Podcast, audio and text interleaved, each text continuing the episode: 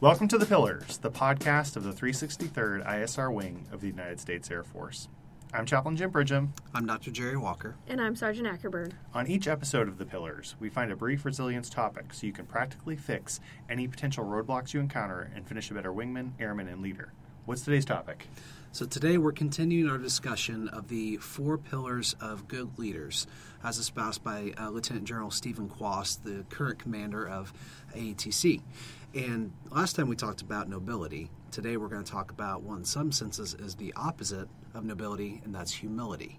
And, Chaplain, why is humility important?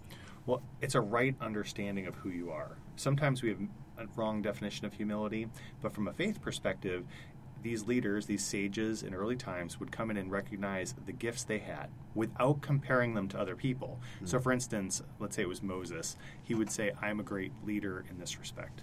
I'm a poor leader in that respect, but not comparing him, saying I'm a better leader than this person or that. So for us, uh, and I'll use me as an example, I enjoy speaking. I love speaking. Mm-hmm. You can put me in front of an audience, and it would be great. Uh, that's just something I really enjoy, and it's a gift. So I can say I am a good public speaker. But I also recognize that I am maybe a poor writer. So when the Five Minutes to Thrive, our weekly document that we send out, you guys write, you're way better writers than I am. So that's just your gifting. And I can say that. And it's not a comparison thing, it's just recognizing where our gifts lie. So for us, why it's so important is to recognize who you are, the gifts you have, and how you can impact your community, state, nation, your family, and mm-hmm. to use your gifts without muting them one thing that's a big passion area for me on this is there's uh, some unfortunate misinterpretations of scripture where people make themselves feel they put themselves down, and uh, mm. I'd use the term Ned Flanders isms to make themselves okay. uh, like the guy from The Simpsons, essentially yeah. m- masking their gifts so that they mm. look weak or meek, and that's really not what it is. It's bringing our gifts to the table and using them in whatever context you're in. I like that perspective because I think a lot of times we associate humility um, or being humble with the idea of meekness. Uh, or even weakness. Mm-hmm. So somebody is humble not because they're not trying to boast, but because they really don't have anything to boast about. Um, that's not certainly not the case. And what you're saying is that uh, the, the the issue here comes with comparison. Mm-hmm. I really like that because it's almost human nature to compare ourselves to other people. In fact, in psychology, part of the way that we know how to act in certain situations, how we understand our social standing within any group of people, is by that comparison. So we're always trying to, to do our best, to be our best, uh, to work on our weaknesses, and we measure our success a lot of times not in how far we've come, but how much we meet up with the socially accepted standard easy one is um, physical fitness. So there's a lot of standards out there that give give us very poor uh, uh, objects of comparison. So that even though we may make a lot of ground in, uh, in our own personal regards, we can't uh, meet up to these unrealistic standards. Mm-hmm. And so that's where comparison can become an issue. Conversely, people who do uh, do really well and, and, do feel that they measure up uh, very favorably in comparison to other folks can fall into the pride pitfall. That's right. And and so humility is uh, eschewing all of that to say, instead of comparing you to me or me to Sergeant Ackerberg or you guys to each other, uh, that we look for what our own weaknesses are, what our own strengths are, and rather than compensating for our weaknesses, we leverage those strengths to our advantage and to the advantage of other people. Correct. It, but it can be a tightrope because you could easily fall into pride. So just right. what I said earlier. Well, I'm a, a, good speaker. I really enjoy speaking. Well, that could turn very prideful and say I am the best speaker ever, and that's just not true. And if you've listened to these podcasts, you have enough evidence to prove that. My thing though is just saying not to compare, but just to say I have a gift and this is a gift I can use. You have a gift, and I know your gifts and Sergeant Ackerberg's gifts that you guys can use. So to me, correct me if I'm wrong. It almost sounds like having an opinion about a strength or weakness, but not judgment. Hmm. It's not necessarily a good or bad. Okay. So when we look at strength or weakness, but you can correct me if I'm wrong. But in my mind, when I think of humility, I think it's a fact that we formulate or an opinion that we formulate. Maybe not so much fact, um, but then you're not assigning a good or bad. There isn't a mm-hmm. judgment to it. Um, I know I say to you, Dr. Walker, you write five minutes to thrive so much better than me, right?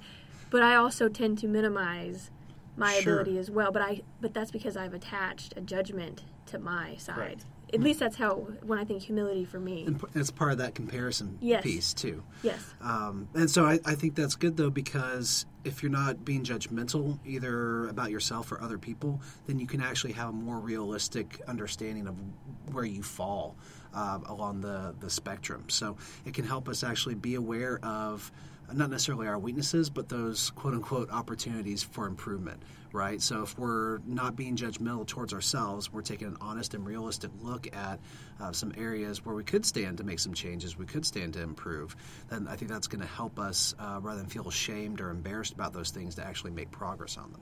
Well, and one piece of the of humility and growing as a leader is growing in all four pillars. And a principle of spiritual growth, accepted by many faiths, is to remove judgment from situations. To say, to look at them objectively and just realize it's an experience you're having to grow. Now, that doesn't mean there's not a right and wrong, but to realize if you're going through something, that it's just a situation that you can grow from. That's it.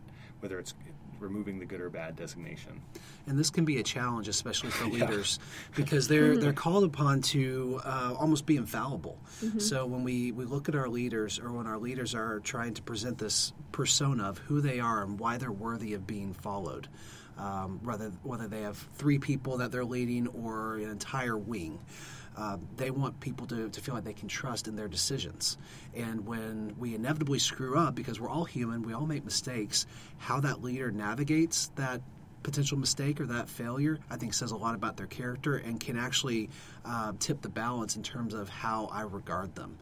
Um, I'll, I'll never forget this. I was um, I was working with some folks in EOD, Explosive Ordnance Disposal, and their uh, commander had come in for a down day. It was a you know, resilience day, and so the commander was talking to them about some of the personal difficulties that he'd had in his life, and um, how what how that led him to go seek mental health counseling. And he was very open and honest about uh, how he was affected by certain things that had happened in, in his personal life. And he talked about what it took for him to actually grow and to, to get over it. And he very bluntly said, you know, there should be no shame attached to this. If you guys are struggling, come talk to me, you know, talk to each other, go to mental health if you need it. Um, it's absolutely accept- acceptable. And I'll tell you, in that moment, I looked around the room, and all these guys were just looking at, at their commander with this awe and this awesome respect. It was really cool to see because of the way that he had talked about some of these struggles he's had in the past. You know, we could we could call them shortcomings, but I don't even think that's appropriate. But in the eyes of those guys, they were seeing this this person being uh, human and being Yeah. personal to them. And in humanizing himself to them, he gained so much more respect that if he just tried to uh, pr- present this uh, persona of you know this austere, powerful leader with no weaknesses. And so I think that's the, the challenge that we have as leaders is to, to be personable with our folks, to be able to admit when we make mistakes or when we um, have some shortcomings that either we're working on right now or that we've uh, had to work on in the past, and then serve as that example to other people's and do it in this vein of humility, not prideful, Yeah. pridefulness. Yeah, I, I would imagine as a leader in that position, it'd be really difficult um, knowing also like what's the line to share and what's the line not to share. Right? We want to send the message of, "Hey, I noticed I was down, I was weak, or I just wasn't myself." Maybe not weak in that term, but you know, share that with them to let them know. But hey, I'm also seeking services to get better, to show strength and growth, um, and to let his folks know that it's okay to have that moment where we can take a knee and then we're going to get back up.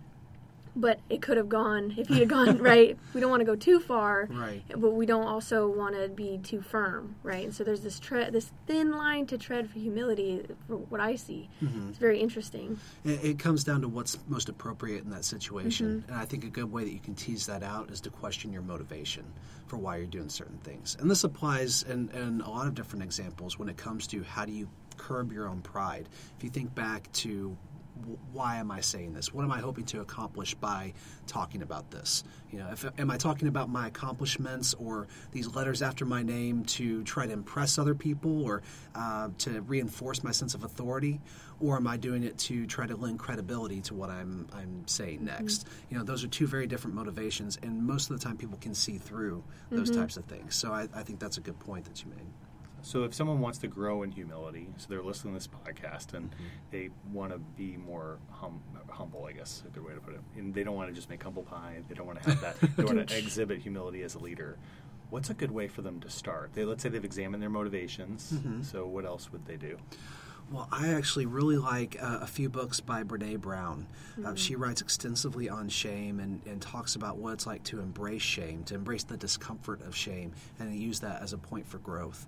And so um, she has a number of books out there, uh, Brene Brown, even TED Talks, that I think are really um, interesting and can help us reveal some of those things that are, are maybe keeping us from, from um, being humble, from allowing ourselves to be humble. Which is an interesting point because she also has a piece where she doesn't want to be small. She talks about not hmm. allowing yourself to be small, like famously small, because she's a shame researcher, mm-hmm. and so she wanted her research to be out there. She wanted people to know her research, but she herself wanted to stay small and safe, and so she was avoiding. I would say in her humility, right? Mm-hmm. Like she was staying on the safer, quieter side, but she did want the research to get out there Uh-huh. so because she wanted that to be known um, but so that's a fine line also to tread i think in her motivation she was motivated to get that information out on shame but then she herself struggled with her, her humility as far as like she doesn't she didn't want to be like in the limelight Well, and I heard her say, "Don't puff up, don't shrink." yes She had a statement saying now where she goes into a place, don't puff up, don't shrink. And that's what humility is at its core.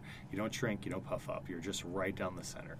And just acknowledge your gifts and share them. And again, look at your motivations, look mm-hmm. at your identity, look at your gifts. And the last thing we want you to do is to walk away from the of, of anyone telling you to exhibit humility and you to hide your gifts. Like you were brought into the Air Force for a reason to use the gifts, mm-hmm. talents, skills, and abilities to help our nation win wars, but also to help your airmen, help the help your wingmen right next to you. Mm-hmm. So we just want you to use that as a leader at any level. And that's where the nobility piece comes in that we talked about last time. So it might seem at first uh, glance that nobility and humility contradict each other, but in actuality, they seem to run parallel. Well, we want to thank you for listening to The Pillars, the podcast of the 363rd ISR Wing of the United States Air Force. I'm Chaplain Jim Bridgham. I'm Dr. Jerry Walker. and i'm sergeant ackerberg Until next time, if you need us, please reach out to us on the global address list. Finally, thanks for what you do for our nation, and we hope you have a great day.